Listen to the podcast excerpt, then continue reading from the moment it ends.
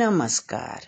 सुनो कहानी श्रृंखला के अंतर्गत प्रस्तुत है कहानी रूपा, जिसकी लेखिका है सुभद्रा कुमारी चौहान जी।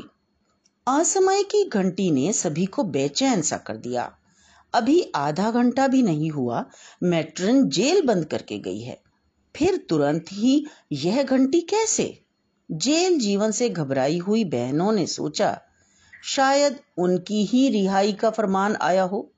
जिनके मुलाकाती बहुत दिनों से नहीं आए थे, उन्होंने अंदाज़ा लगाया कि शायद उनसे मिलने कोई आया है।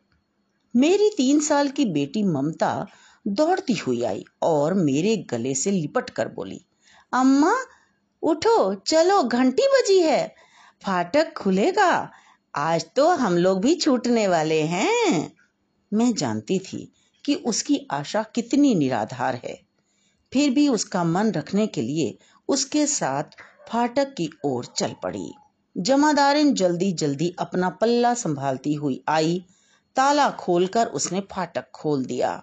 असिस्टेंट जेलर के साथ एक 24-25 साल की स्त्री अंदर आई। उसके साफ़ कपड़े और गंभीर मुद्रा से बहुत सी बहनों ने अंदाज़ा लगाया कि यह भी शायद राजबंदिनी है। जेलर ने जमादारिन को बुलाया और धीरे धीरे कुछ समझाकर चला गया। जमादारिन ताला बंद करके अंदर आई। अपने हाथ की छड़ी से उस नई स्त्री को मारती हुई बोली, बच्चे को मारना ही था तो उसे पैदा ही क्यों किया? मार से वह स्त्री तिलमिला उठी, किंतु वह जमादारिन के आगे जल्दी जल्दी चल पड़ी। शायद इस डर से कि कहीं दूसरा प्रहार ना हो जाए। जमादारिन को इतने से संतोष कहाँ होने वाला था? उसने और भी ज़ोर से प्रहार करते हुए अश्लील गालियाँ दी। अब मुझसे न रहा गया। मैंने कहा, जमादारिन, मैट्रन ऐसा करे तो करे, पर तुम तो बाल बच्चे वाली स्त्री ठहरी। तुम किसी पर बिना जाने क्यों हाथ उठाती हो? जमादारिन का स्वर उसी समय बदल गया। उसने मुझे देखा ही ना था। नहीं तो शायद इस बेरहमी से न मारती। बोली, आप नहीं जानती बहन जी, यह खूनी औरत है, इसने अपने बच्चे को मारा है। मैंने कहा, उसके अपराध की सजा तो छोटी सजा से लेकर फांसी तक हो सकती है। तुम्हारा काम तो उसे अपनी देखरेख में जेल में बंद करना भर है।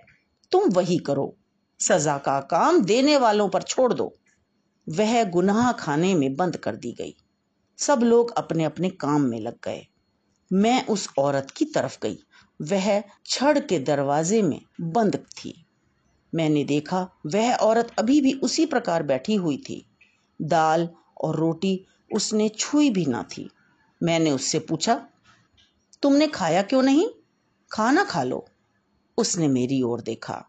फिर उसकी आँखों में आँसू आ गए। मेरा जी भराया मैंने कहा, तुम रो मत। वरना मैं भी तुम्हारे साथ रोऊँगी। खाना खा लो, फिर मुझे बतलाओ कि तुम क्यों पकड़ कर लाई गई हो। सचमुच तुमने पर विश्वास नहीं होता कि कोई माँ अपने बच्चे को मार सकती है। फिर वह फूट पड़ी रोते रोते बोली, कोई माँ चाहे न मारे, पर मैंने अपनी बच्ची को मार डाला है बहन जी, यह बात सच है। कैसे? मैंने आश्चर्य से पूछा। कैसे मारा, क्या बताऊँ? और वह फूट फूट कर रोने लगी। मैं उसके पास बड़ी देर तक खड़ी रही। मैंने बहुत बार उसे खाने को कहा, पर उसने न तो खाया और न यही बतलाया कि उसने अपने बच्चे को क्यों और कैसे मारा। मैंने सोचा, इसके पास से जाऊँ तो शायद यह खाना खा ले और कुछ देर आराम भी कर ले। मैं अपने ओठे पर आकर लेट गई। थोड़ी देर बाद फाटक की घंटी बजी। फिर फाटक खुला। मैंने देखा कि दो स्त्रियाँ रूपा को कहीं ले जा रही हैं। पास ही खड़ी कैदिन ने पूछा, रूपा को कहाँ लिए जा रहे हैं ये लोग? वह धीरे धीरे बोली, खूनी औरत है ना, इसलिए फांसी वार्ड में ले जा रहे हैं। रूपा चली गई। पर मुझे उसका रोना, उसकी विषाद भरी आँखें, उसका चेहरा भूलता ना था। मन कहता था कि वह हत्यारे नहीं है, पर मेरी आँखों के सामने वह फांसी वार्ड में गई। हत्या के जुर्म में पकड़ कर लाई गई। फिर अविश्वास के लिए जगह कहाँ थी? धीरे धीरे मैं रूपा को भूल चुकी थी। एक दिन अखबार के एक समाचार ने उस याद को ताज़ा कर दिया। समाचार था, गाँव में रूपा नाम की स्त्री अपनी छह साल की बच्ची को लेकर कुएँ में कूद पड़ी।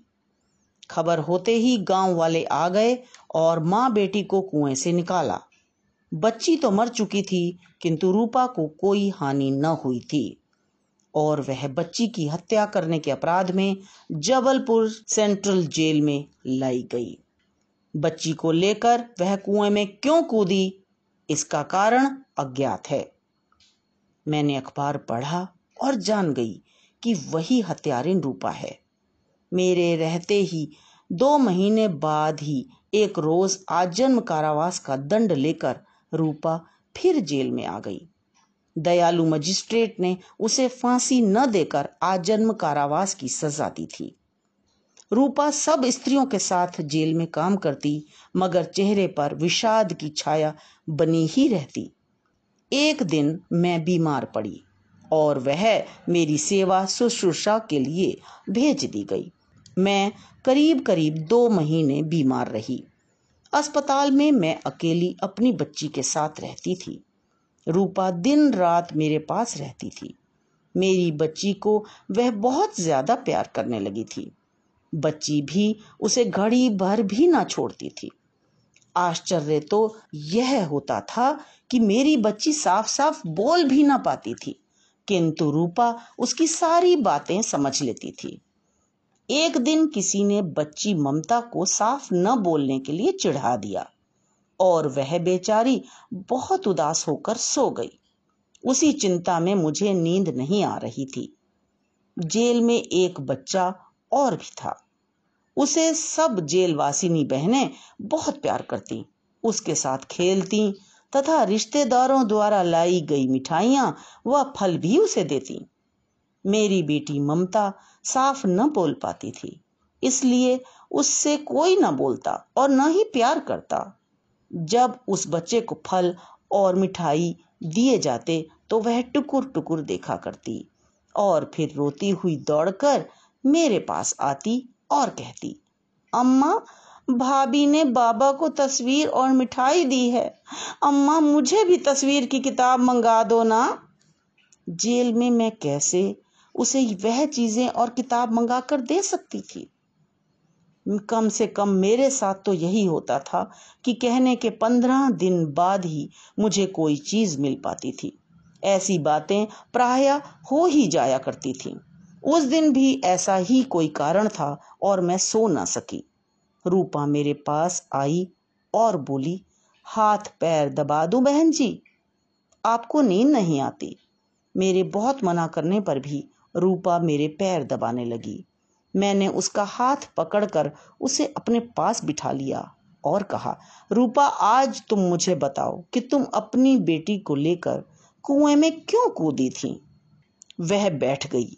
उसके चेहरे का विषाद कुछ और गहरा हो गया। बोली, बहन जी, मेरी गोपा इसी तरह की थी जैसी आपकी ममता है। आपने मुंबई जाकर सैकड़ों रुपए खर्च करके ममता का मुँह ठीक करवा लिया है। पर मेरे पास रुपया कहाँ से आता? गोपा का बाप कहता था कि खूब रुपया कमाकर गोपा को मुंबई ले जाकर ऑपरेशन करा देंगे, तब सब ठीक हो जाएगा। वह खूब पैसा कमाने के लिए लड़ाई पर चला गया।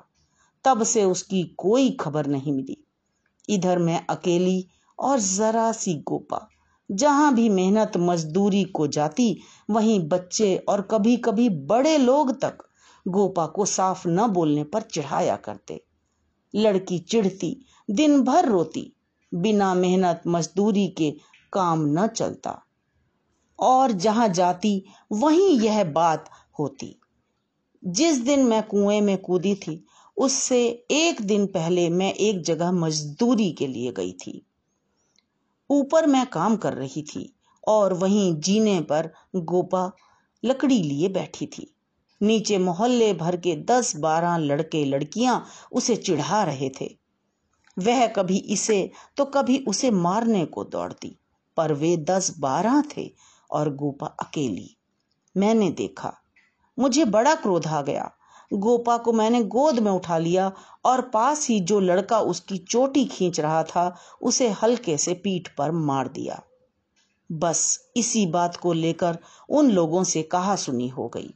अब मुझे काम भी ना मिलता था। पैसे की तंगी रहने लगी। इधर बच्चे गोपा को और ज़्यादा चिढ़ाकर तंग करने लगे। सोचा, अभी छोटी है, समझती कम है। जब बड़ी होगी, तब गोपा को कितना बुरा लगेगा? मेरी गोपा दुखी हो जाया करेगी। और कहीं मैं मर गई तो? फिर बहन जी, मेरे मरने के बाद गोपा की जो दुर्दशा होगी, उसे सोचकर मैं पागल सी हो गई। और उसी दुर्दशा तक गोपा न पहुँच सके, इसलिए आगे वह कुछ न कह सकी। पास ही खड़ी हुई ममता को मैंने और पास खींचकर गले से लगा लिया। मेरी छाया मुझसे बात कर रही थी। मुझे आशा है कि आपको ये कहानी अवश्य ही पसंद आई होगी। इसे लाइक करें, दोस्तों के साथ शेयर करें, और अगर आपने अभी तक सब्सक्राइब नहीं किया है तो तुरंत सब्सक्राइब करें। तो मिलते हैं अगली कहानी में। धन्यवाद।